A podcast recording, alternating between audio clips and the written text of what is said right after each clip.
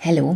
Ez az Egy Matrasznyi Szabadság Podcast, én Bakonyi Panni vagyok, és ez az adás a karácsonyi ajándékom. Mesélni fogok nektek valamit.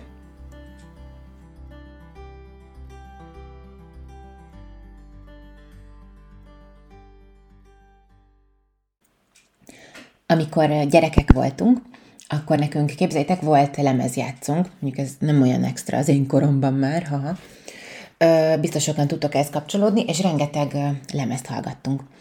És minap voltunk egy karácsonyi vásárban a kisfiammal, és találtam ott egy könyvet, ami, ami hirtelen egy csomó emléket hozott fel, mert emlékeztem rá, hogy, hogy ezt a könyvet, ezt a mesét, ezt mi hallgattuk lemezen. És képzeljétek el, megvolt a címe, megvolt így az egésznek a, vagy megvan az egésznek az érzésvilága, de nem emlékszem a történetre. És azt határoztam el, hogy ezt a mesét kapjátok most ajándékba, és kapom valahogy én is ajándékba, mert én ezt nem olvastam még el, Szóval nem tudom a történetét, csak ezek a nagyon-nagyon kedves és pozitív gyerekkori élmények és érzések vannak meg, és hát remélem, hogy ez felnőttként is reprodukálódik majd, vagy ilyesmi. Szóval fogadjátok szeretettel Wilhelm Hauftól a kismuk történetét. Szülővárosomban, Niceában élt egy ember, akit kismuknak hívtak. Noha akkor még nagyon fiatal voltam, mégis jól emlékszem rá, különösen azért, mert apám egyszer szinte félholtra vert miatta. A kismuk már öreg legény volt.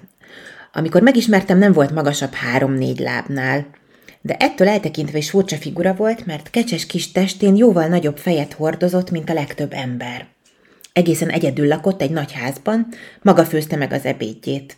A városban sokszor nem is tudták, éle még a kismuk, vagy már meghalt, mert négy hetenként csak egyszer hagyta el a házát. Igaz ugyan, hogy déltájban hatalmas gőzfelhő áradt ki az ablakán, és este gyakran lehetett látni, amint a háza tetején fel és alá sétálgat, az utcáról úgy rémlett, mintha csak egy óriási fej mozogna a háztetőn. Én és a pajtásaim elég vásolt kölykök voltunk, szerettünk mindenkit csúfolni, bosszantani, kinevetni, ezért mindig örömünnepet jelentett nekünk, valahányszor a kismuk kibújt a házából. Már előre tudtuk a napot, és összegyűltünk a ház előtt, úgy lestük, hogy kijöjjön. Végre kinyílt a kapu, és előbb a nagy fej bukkant elő, a még nagyobb turbánnal, utána Muk kopott köpönyegével, bőbugyogójával. Rajta a széles övvel, amelybe egyébként hosszú kardot tűzött, a kard olyan hosszú volt, hogy az ember gondolkodóba esett, hogy vajon a muk viszi a kardot, vagy a kard mukkot.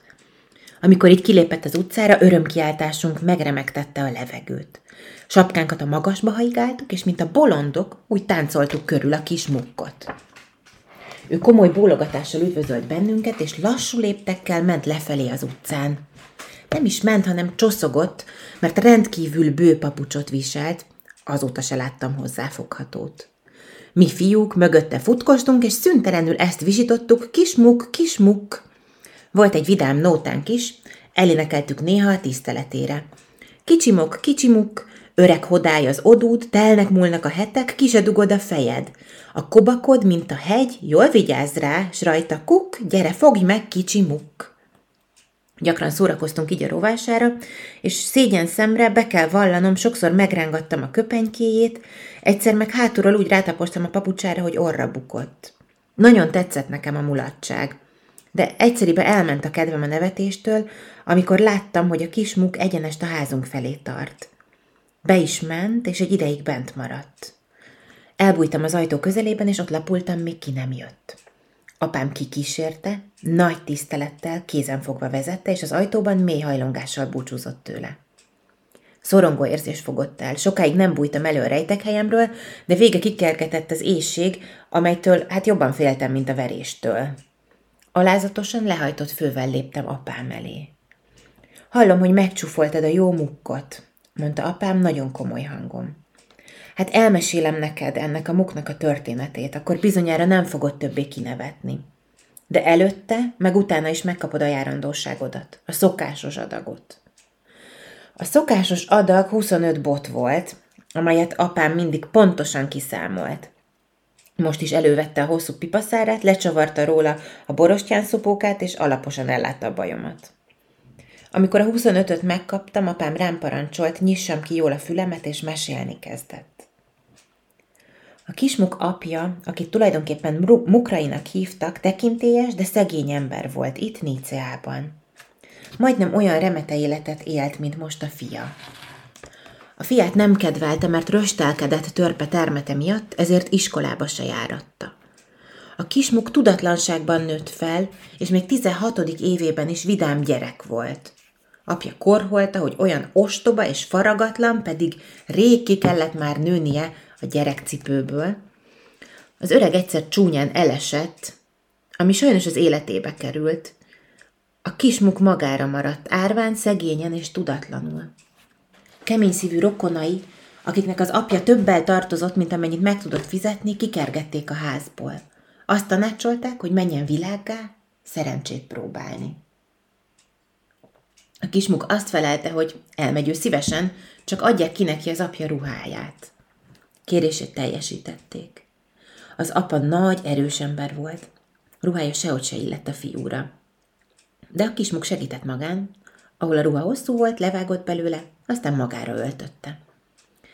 De megfeledkezett arról, hogy a bőségből is el kellett volna venni, és így maradt meg a ruha olyan furcsának, amilyen ma is. A nagy turbán, a széles öv, a bő bugyogó, a kék köpenyke, mindezt az apjától örökölte, és azóta viseli. Sőt, még az apja hosszú damaszkuszi kardját is megkapta, bedugta az övébe, fölkapott egy botot, és kisétált a kapun.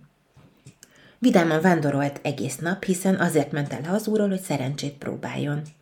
Ha meglátott a porban egy üvegcserepet, amely megcsillant a napfényben, lehajolt és felemelte.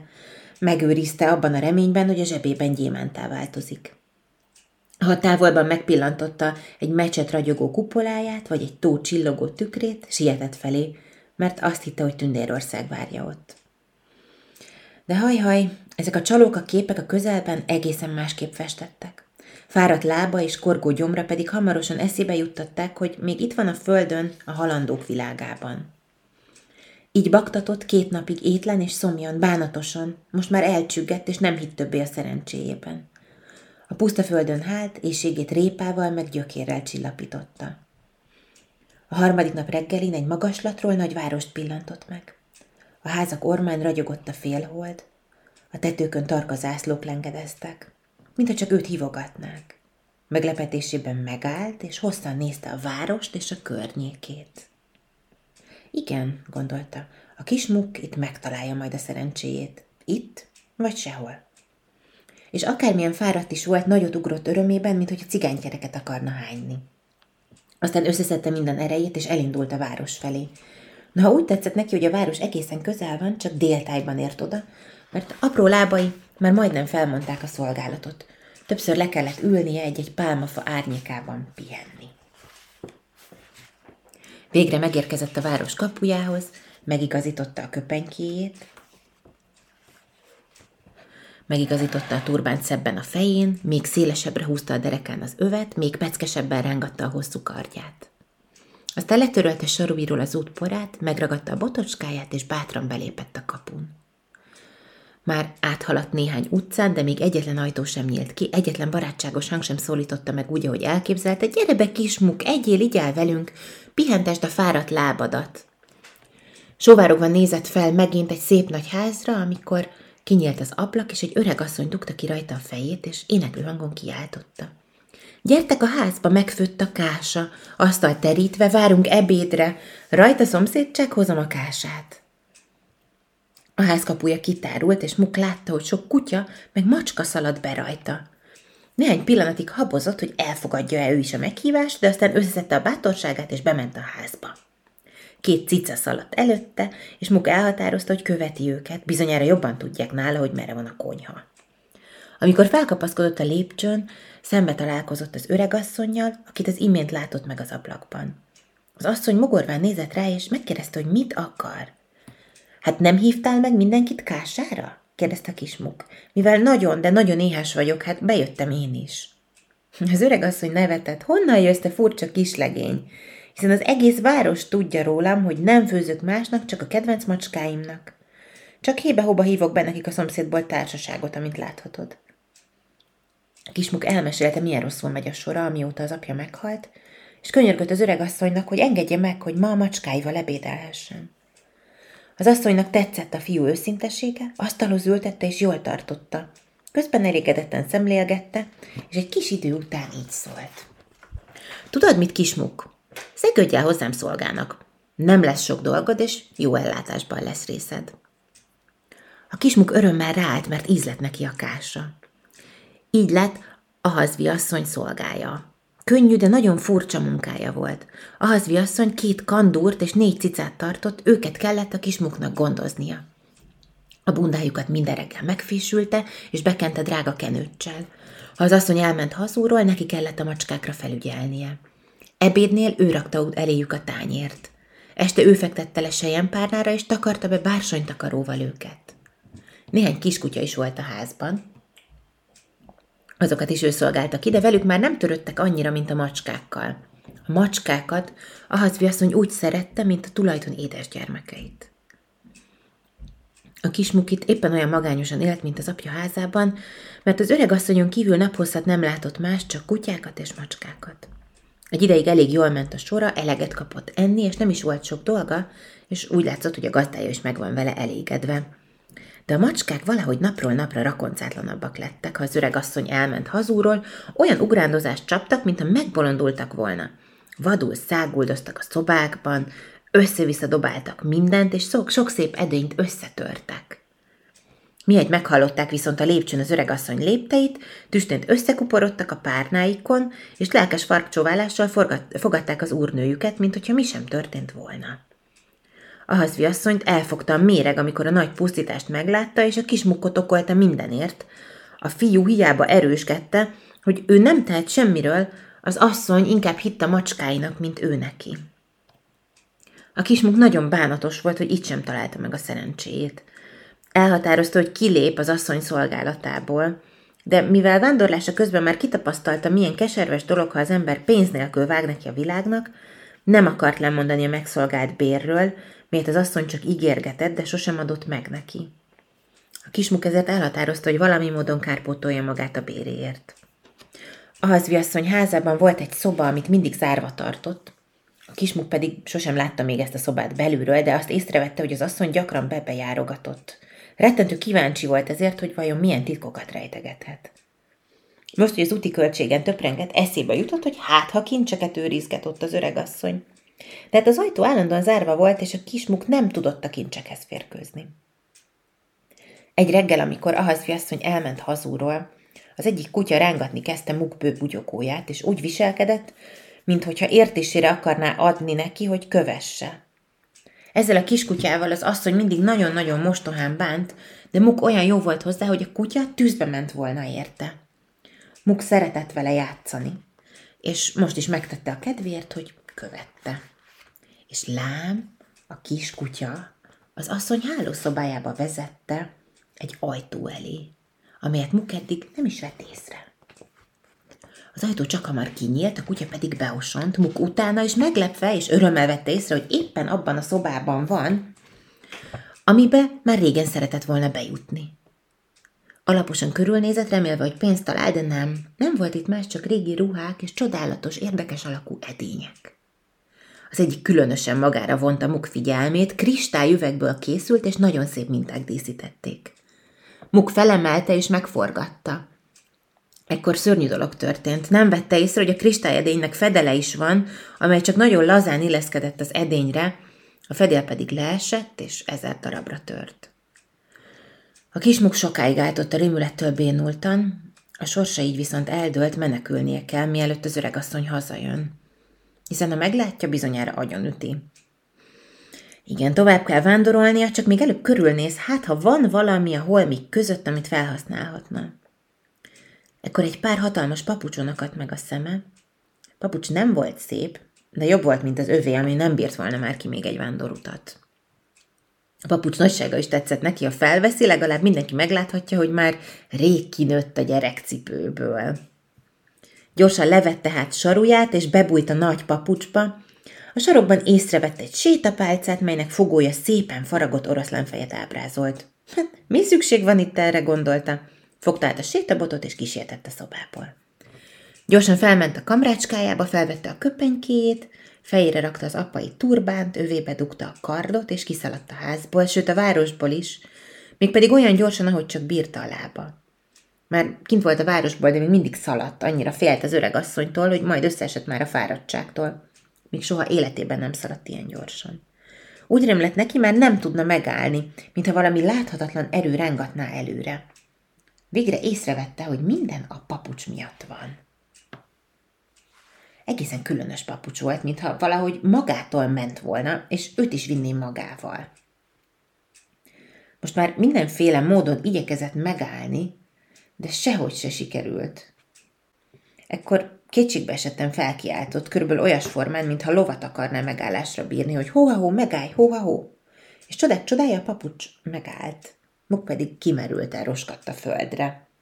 Mégis nagyon örült a csodás papucsnak, így hát mégsem szolgált hiába, szerzett magának valamit, ami a segítségére lehet a szerencsekereső útján a világban. De akárhogy örült, hamarosan elaludt, mert a kis teste, amelynek olyan nagy fejet kellett cipelnie, nem bírta tovább a fáradalmakat. Álmában megjelent előtte a kiskutya, amely Ahazvi asszony házában a papucshoz juttatta. Kedves muk, mondta a kutya, de még nem értesz eléggé a bűvös papucshoz. Tudd meg hát, hogyha háromszor megfordulsz benne a sarkadon, oda repülsz, ahova akarsz. A botocska segítségével pedig kincseket találhatsz. Ahol aranyat ástak a botocska háromszor koppan a földön. Ahol meg ezüst van, ott kétszer. Ezt álmodta a kis muk. Amikor felébredt, elgondolkozott a csodálatos álmán, és elhatározta, hogy mindjárt kipróbálja, hogy igazat mondott-e.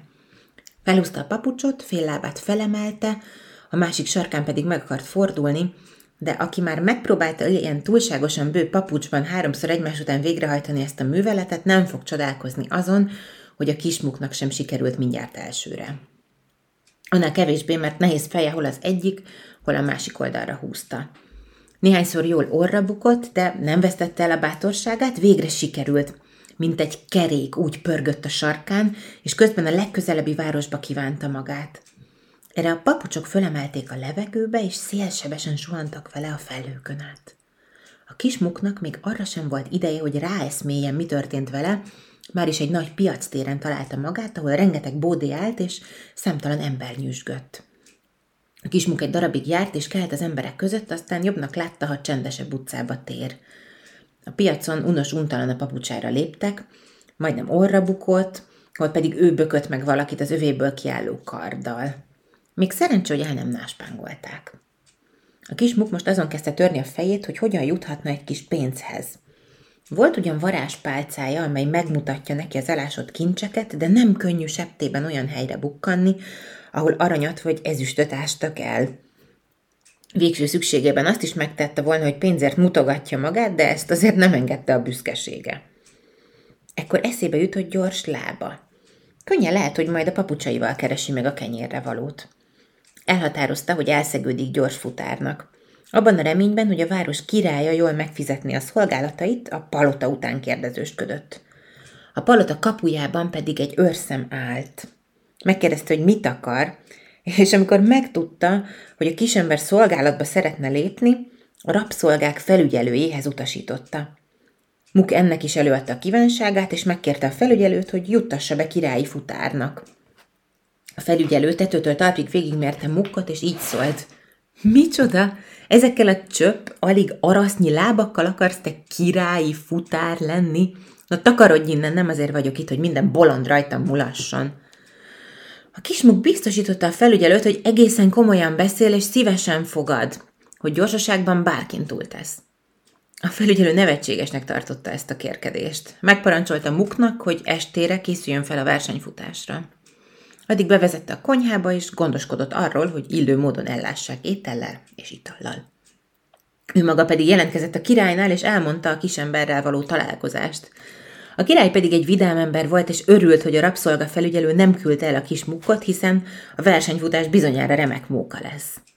Meghagyta a felügyelőnek, hogy a kastély mögötti nagy réten rendezze meg a versenyfutást, és gondoskodjék róla, hogy a király és az egész udvara a legnagyobb kényelemben nézhesse végig. Különösen a lelkére kötötte, hogy a kis törpét mindenki láthassa. Aztán elmesélte a hercegeknek és hercegnőknek, hogy milyen jó mulatságba lesz részük este, ezek meg továbbadták a hírt a szolgáiknak, és mire bealkonyodott, feszült várakozással néztek a versenyfutás elébe. Minden épkézláb ember a rét felé igyekezett, hogy a hetvenkedő törpe kudarcát láthassa. Amikor a király fiaival és leányaival elfoglalta az emelvényt, a kismuk előlépett, és rendkívül kecses meghajlással köszöntötte az előkelő uraságokat. A tömeg általános üdvrivalgásban tört ki, amikor a törpét megpillantotta, ilyen parányi emberkét még sose láttak. Kis teste és óriás feje, köpenykéje és bő bugyogója, hosszú kardja a széles övben, apró lába az óriás papucsban, nem, ezt nem lehetett kacagás nélkül nézni. De a kis mukkot egyáltalán nem hozta zavarba a kacagás. Büszkén állt, botocskájára támaszkodva, és úgy várta az ellenfelét. A rabszolgák felügyelője Muk kívánságára a város leges legjobb futóját jelölte ki versenytársul. Már elő is lépett, odaállt a törpe mellé, és mindketten a jelet lesték, hogy nekiramodjanak. Ekkor Amarza hercegnő, miként előre megbeszélték, intett a fájtlával, és a két versenyző úgy repült a réten keresztül, mint két nyilvessző, amelyet ugyanarra a célpontra lőttek ki. Kezdetben Muk ellenfelének tekintélyes előnye volt, de a kisember óriási papucsában csak hamar utolérte, majd elhagyta, és már réges-régen ott állt a célnál, amikor a másik lihegve odaérkezett. A nézőket egy pillanatra megdermesztette a csodálkozás, de amikor a király összecsapta a tenyerét és vidáman tapsolt, a tömeg tombolva ünnepelte a győztest. Éljen a kis mukka futóverseny győztese! kiáltották, és közben odavitték a kis mukkot az emelvényhez. Leborult a király elé, és így szólt. Hatalmas király. Ez csak egy próba volt abból, amit tudok. Esedezem, engedd meg, hogy futárjait sorába szolgálhassak. De a király így válaszolt. Nem, nem. Téged a személyem körüli szolgálatra nevezlek ki. Az én testőrfutárom leszel, kedves muk, zsoldodévi száz arany lesz, és a belső szolgáim asztalán elétkezel. Muk vidám és elégedett volt, mert azt hitte végre megtalálta a régóta keresett szerencséjét. Örült a király különleges kegyének, hiszen reábízta a legsürgősebb és a legtitkosabb küldeményeket. Ezeket Muk pedig mindig a legnagyobb pontossággal és varázslatos gyorsasággal intézte el. De a király többi szolgája nem kedvelte Mukkot, sőt, acsarkodott ellene. Nem akartak belenyugodni abba, hogy egy törpe, aki nem ért semmihez, csak éppen gyorsan tud futni, megelőzi őket a király kegyében. Számos összeesküvést szöktek ellene, de valamennyi kudarcot vallott, mert a király napról napra jobban megkedvelte bizalmas főfutárját, mert a kismuk hamarosan ezt a kitüntető címet nyerte el. Kismuk észrevette, hogy összefognak ellene. Nem gondolt bosszúra, annál neki sokkal nemesebb szíve volt, inkább azon töprengett, hogy hogyan tudnám megkedveltetni magát velük. Ekkor eszébe jutott a botocskája, amelyről nagy szerencséjében már egészen megfeledkezett. Ha kincseket találna, gondolta, akkor ezek az urak is kegyeikbe fogadnák. Mert többször hallotta, hogy a mostani király apja kincsei egy jó részét elásta, amikor az ellenség támadt az országra. Azt is hallotta, hogy az öreg király hirtelen meghalt, még mielőtt a titkát fiával közölhette volna. Ettől kezdve Muk mindig magával vitte a botocskáját abban a reményben, hogy egyszer arra talál sétálni, ahol az öreg király a kincset elásta. Egy este véletlenül elvetődött a kastély kertjének egy távol eső részébe, ott, ahol ritkán fordult meg, és egyszer csak érzi, hogy megrándult a kezében a botocska, és háromszor koppant a földön. Most már tudta, hogy ez mit jelez. Előhúzta a kardját, és jeleket vésett vele a közeli fák törzsébe, aztán visszaosont a kastélyba. Ásót szerzett magának, és úgy várta az éjszakát, hogy a tervét végrehajthassa. A kincs kiásása egyébként sokkal nehezebben ment, mint gondolta volna. A karja gyenge volt, az ásó pedig nehéz. És nagyjából már két órája dolgozott, de alig néhány lábnyi mélységbe ásott le. Végre aztán valami kemény tárgyba akadt, amely úgy csendült meg az ásója alatt, mint a vas. Erre még jobban belefeküdt a munkába, és nem sokára egy nagy vasfedőt kotort ki. Most már lemászott a gödörbe, hogy kitapogassa, mit takar a fedő. és csak ugyan rábukkant egy aranypénzálteli nagy fazékra.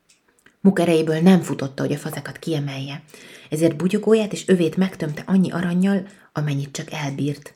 Még köpenyébe is rakott belőle, a maradékot pedig a fedővel gondosan betakarta és újra elásta.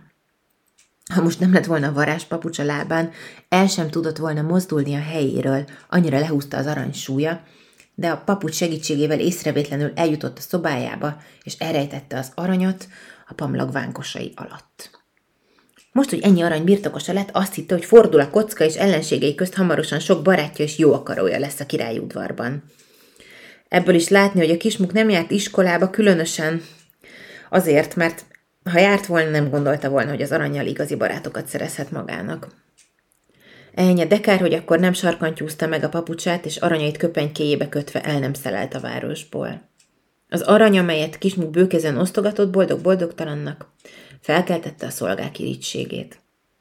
Biztosan pénzhamisító, vélte Ahuli a főszakács.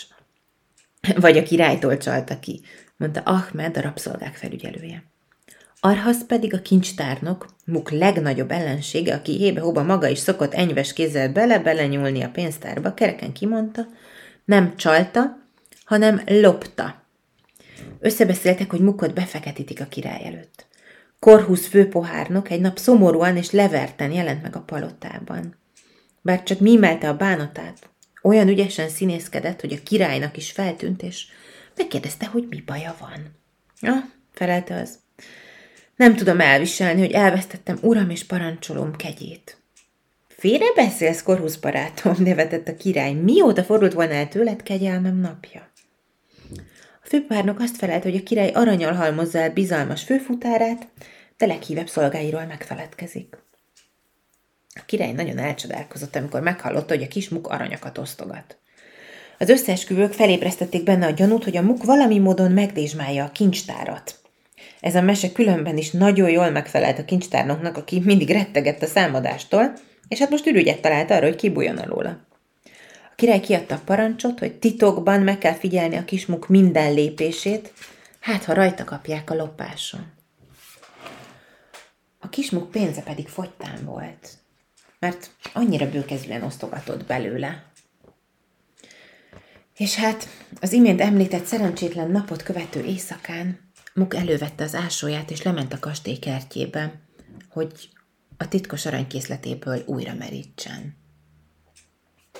De az őrök, akik Ahuli főszakács és Arhasz kincstárnak vezetésével messziről követték, éppen abban a pillanatban értek oda, amikor a fazékból a köpenyébe akarta rakni az aranyat. Tüsten neki megkötözték, és a király elé vitték. A király már csak azért is dühös volt, mert álmából felverték. Nagyon barátságtalanul fogadta egykor annyira kedvelt, bizalmas főfutárját, és azonnal megkezdte a kihallgatását. Közben a fazekat kiásták a földből. A király lába elé tették Muk aranytól súlyos köpenykéjével és az ásójával együtt. A kincstárnak elmondta, hogyan lepte meg őreivel Mukkot, amint ezt a fazekat és a benne levő aranyjal éppen el akarta ásni.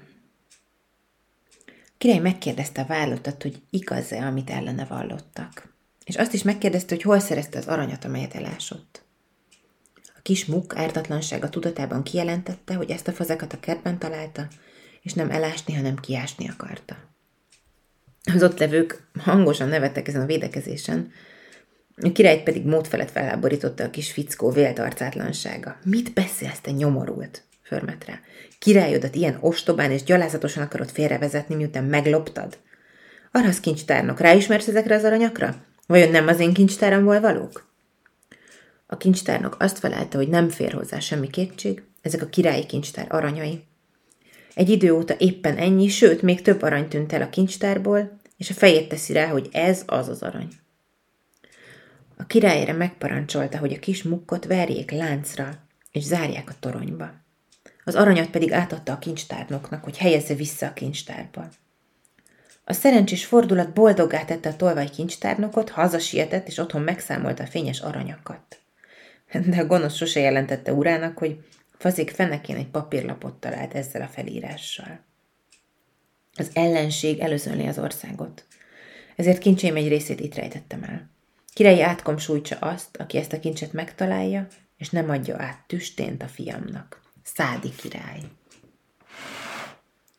A kis muk szomorú gondolatokkal foglalkozott a börtönében. Tudta, hogy a király javainak eltulajdonítása halálbüntetéssel jár. Ettől csak úgy menekülhet meg, ha felfedi a király előtt a varázsbotocska titkát. De nem beszélhet róla, mert akkor megtörténhet, hogy megfosztják a botocskájától és a papucsától is.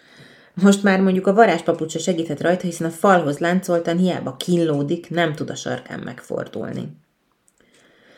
De amikor másnap értésére adták, hogy kivégzik, meggondolta magát, mégis jobb lesz a varázsbotocska nélkül élni, mint a boltot megtartani és meghalni.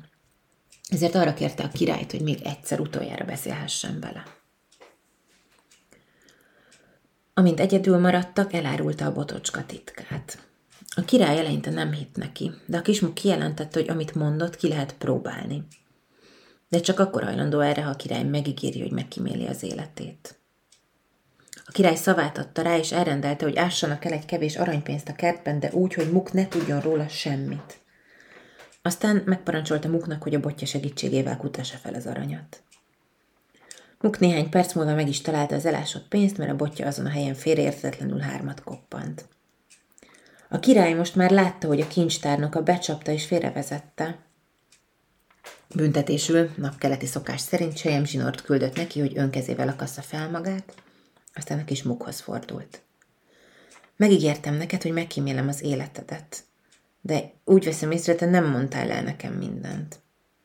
Neked a varázsbotocskán kívül még egy titkod van. Ha el nem árulod, milyen boszorkányság relikat egy gyors futásod mögött, becsukatlak, és holtodig rab maradsz. Szegény Muk már kipróbálta a fogságot, az az egyetlen éjszaka, amelyet a toronybörtönben töltött, örökre elvette a kedvét az ilyesmitől. Mit volt mit tennie, elárulta a papucs titkát is. De egyet elhallgatott. Nem tanította meg a királyt arra, hogy ha a papucsban háromszor megfordul a sarkán, oda repülhet, ahova akar. A király belebújt a papucsba, hogy kipróbálja, és őrülten szágódani kezdett, kerestül kasul a kertben, bár szeretett volna megpihenni egy kicsit, de nem tudta, hogy hogyan kell megállítani a papucsot. Muk pedig hallgatott, erről a kis bosszúról nem tudott lemondani. Hagyta, hogy hadd szágódjon a király, amíg ájultan össze nem esik. Amikor a király felocsúdott aléltságából, nagyon megharagudott a kismukra, hogy ennyire megnyargaltatta. Megígértem neked, hogy visszaadom az életedet és a szabadságodat, mondta. Rendben van, állom a szavamat. De tizenkét órán belül el kell hagynod az országomat, Különben felköttetlek. Megértetted? De papucsot és a botocskát nem adta vissza Muknak, hanem bezáratta a kincstárába. Így hát Muk éppen olyan szegény volt, mint valaha. Útközben elátkozta ostobasságát, amely azzal kecsegtette, hogy még nagy ember lesz a király udvarában. Az ország, ahonnan kiűzték, szerencsére nem volt nagy, és nyolc órai gyaloglás után megérkezett a határra, de ez a nyolc óra nagyon keserves volt mert Muk már megszokta a varázspapucs kényelmét, és a kutyagolás nem esett neki jól. Amikor átlépte a határt, letért az országútról, és behatolt a legsűrűbb erdőbe, ahol egyedül akart maradni. Nem kívánt látni senkit, annyira megutálta az embereket. A sűrű erdő közepén egy szép tisztásra bukkant, a tisztás mentén patak csörgedezett, árnyas fügefák szegélyezték, Puha pázsit hifogatta, marasztalta a kis mukkot. Leheveredett azzal az elhatározással, hogy meg sem mozdul többé. Nem eszik, nem iszik, csak várja a halált. Ilyen szomorú gondolatok között aludt el. De amikor felébredt és érezte, hogy korog a gyomra, nagyon elment a kedve az éhenhalástól. Feltápászkodott és körülnézett, vajon hol találhatna valami harapnivalót. Pompás, élet fügék csüngtek a fán, amely alatt aludt. Gyorsan leszedett néhány szemet, és jó étvágyjal megette. Aztán lement a patakhoz, hogy szomjúságát olcsa. Hát, amint a tiszta víz fölé hajolt, a legnagyobb rémületére meglátta a tükörképét. Azért rémült meg tőle, mert a vízben tükröződő kép óriási füleket és hosszú orrot mutatott. Megdöbbenve kapott a füléhez, és lám, a víztükör nem hazudott. A füle csak ugyan félrőfnyi volt, vagy még hosszabb. Meg is érdemlem, hogy szamár füllel járjak mondta elkeseredve, mert szamár módjára elrúgtam magamtól a szerencsémet. Leverten kószált a fák között, és amikor újra megéhezett, megint vissza kellett térni a fügefához, mert más ehető gyümölcsöt nem talált. Amikor a második adag fügét is elfogyasztotta, eszébe jutott, hogy a füle talán már nem is fér el a turbánja alatt, és akkor igazán nevetséges lesz. De egyszer csak úgy érezte, mintha a füle eltűnt volna. Szaladt a patakhoz, hogy meggyőződjék róla, és lám, csak ugyan a hosszú fül eltűnt, a füle olyan volt, mint azelőtt, és a szörnyűséges hosszú orra is teljesen a régi lett megint. Rövid töprengés után arra is rájött, hogyan történt mindez. Hosszú füle és hosszú orra az első fügefa ajándéka volt, míg a második fügefának köszönheti, hogy torszképétől megszabadult. Hm, hiszen ez azt jelenti, hogy a szerencse megint rámosolygott, és a kezébe adott valamit, aminek a segítségével könnyű lesz boldogulnia. Nosza, hát gyorsan leszedett mindkét fáról annyi fügét, amennyit csak elbírt, és visszatért abba az országba, amelyet csak az imént hagyott el. Az első városkában áruhát szerzett magának, nehogy felismerjék. Aztán folytatta útját a királyi városa felé. Ez abban az évszakban történt, amikor a friss gyümölcs nagy ritkaság. A kismuk pedig letelepedett a palota kapuja elé, mert a régebbi időkből jól tudta, hogy aki ínyenc csemegét árul, ide szokott jönni, hiszen a főszakács megvásárolja a királyi asztal számára. Nem kellett soká várnia. Már jött is a főszakács az udvaron keresztül, hogy megszemléje, mit hoztak ma az árusok, akik a kapunál tolongtak, és a főszakács pillantása végül megállapodott muk kosárkáján. Micsoda füge, ritka csemege. Ő felsége bizonyára megörül majd neki. Mit kérsz az egész kosárért? Kismuk szerény árat mondott, és így rögtön megegyeztek. A fűszakács átadta a kosarat a rabszolgáknak, és tovább ment. A kis muk pedig egyelőre eloldalgott, mert attól tartott, hogy ha a fügekóstolgatás gyászos következményei megmutatkoznak az udvarban, rajta verik el a port. A király aznap éppen nagyon jókedvű volt, és egyre másra dicsérgette a főszakácsot a jó konyháért, meg az ügyességért, hogy mindig valami kellemes meglepetésről gondoskodik. A főszakács ugye tudta, hogy az igazi csemege még hátra van, ezért csak mosolygott. Jó, jó felség, de még nincs vége az ebédnek. A herceg kisasszonyok is észrevették, hogy a főszakács valami meglepetést tartogat, és kíváncsian találgatták, hogy mi lesz az. Amikor aztán feltalálták a pompás, zamatos, csábító illatú fügéket, mindenki felsajtott, és általános ah és ó következett. Milyen éret, milyen incsiklandozó. Remek fickó vagy, főszakács, igazán megérdemled a kegyeimet, mondta a király és már is osztogatni kezdte, saját kezüleg, a csodás gyümölcsöt az asztal körülülő előkelőségeknek, pedig máskor meglehetősen szűkmarkon szokott bánni az ilyen ritka csemegével, de most minden herceg és minden hercegnő két-két fügét kapott, minden udvarhölgy, vezér és aga egyet-egyet. A többit pedig, ami az osztás után megmaradt, maga elé rakta, és nagy gyönyörűséggel sorra bekebelezte. Jóságoség, mi történt veled, felséges apám? Kiáltott fel egyszerre Amarza herceg kisasszony. Milyen csodálatos változás!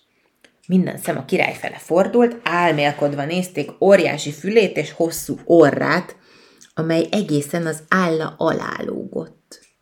De amikor egymásra néztek, álmélkodásuk rémületbe csapott át. Valamennyinek megnőtt a füle és az orra. Többé-kevésbé mindannyian ilyen különös fejékkel dicsekedhettek. Képzelhetitek, milyen riadalom támadt a királyi udvarban, tüstént elhívatták a város valamennyi orvosát. Csapatostul jöttek, pirulákat, kenőcsöket rendeltek, de a hosszú fülek és az orrok nem tűntek el. Az egyik herceget megoperálták, de a levágott füle újra kinőtt. Muk mindezt a rejtek helyéről nézte végig, és várta a kellő pillanatot, hogy közbelépjen. A fügék árán már jól előre olyan ruhát vásárolt, amelyben tudósnak adhatta ki magát, kecskeszőrből készült álszakált ragasztott, hogy a megtévesztés tökéletes legyen. Egy zsákocska fügével a kezében megjelent a királyi palotában, mint idegenből jött orvos, és felajánlotta a segítségét. Kezdetben nagyon bizalmatlanul néztek rá, de amikor az egyik herceggel megetetett egy fügét, és annak az orra abban a szempillantásban visszanyerte régi alakját, körülvették az idegen orvost, és mindenki tőle várt segítséget. A király pedig szó nélkül kézen fogta, szobájába vezette, ott feltárt egy ajtót, amely a kincses kamrájába nyílt, és intett a vendégnek, hogy kövesse. Íme, itt vannak a kincseim, mondta. Válasz ki magadnak a bármit, ami tetszik, és már is a tiéd. Csak szabadíts meg ettől a szégyentől. A kismuk úgy hallgatta ezeket a szavakat, mint a legédesebb zenét. Amikor belépett a kincses kamrába, rögtön észrevette a papucsát a sarokban, és a következő pillanatban meglátta a botocskáját is. Körüljárt a szobában, mintha meg akarná csodálni a király kincseit, amikor a sarokba ért a papucsa mellé, gyorsan belebújt és megragadta a botocskáit, aztán letépte az álszakállát, és megdöbbent király ráismert a kiebrudalt futár arcára. Hálátlan király, nem becsülted meg a hűséges szolgálataimat, mondta Muk. Visel csak tovább torz orrodat és füledet. Ez a jól megérdemelt büntetés minden nap eszedbe juttatja majd a kis mukkot. Amikor ezt kimondta, gyorsan megfordult a sarkán, és azt kívánta, hogy messze földre kerüljön innen. Mire a király segítségért kiáltott, a kismuk már eltűnt. Azóta él itt a kismuk jólétben és gondtalanul, de magányosan, mert megveti az embereket. A tapasztalat bölcsemberré tette, és a külső kisé fura is inkább csodálatot érdemel, mint gúnyt vagy csúfolódást. Apám elbeszélés ezzel véget ért. Bevallottam, hogy nagyon megbántam a durva viselkedésemet a derékemberkével szemben. Apám erre elengedte kiszabott büntetésem másik felét. Visszasiettem a pajtásaimhoz, és elmeséltem nekik a kismuk csodálatos kalandjait. Ettől kezdve mi gyerekek annyira megszerettük, hogy közülünk senki sem csúfolta többé. Ellenkezőleg, nagy tiszteletben részesítettük, amíg csak élt. Ha megláttuk az utcán, olyan mélyen meghajoltunk előtte, mint a kádi vagy a mufti előtt.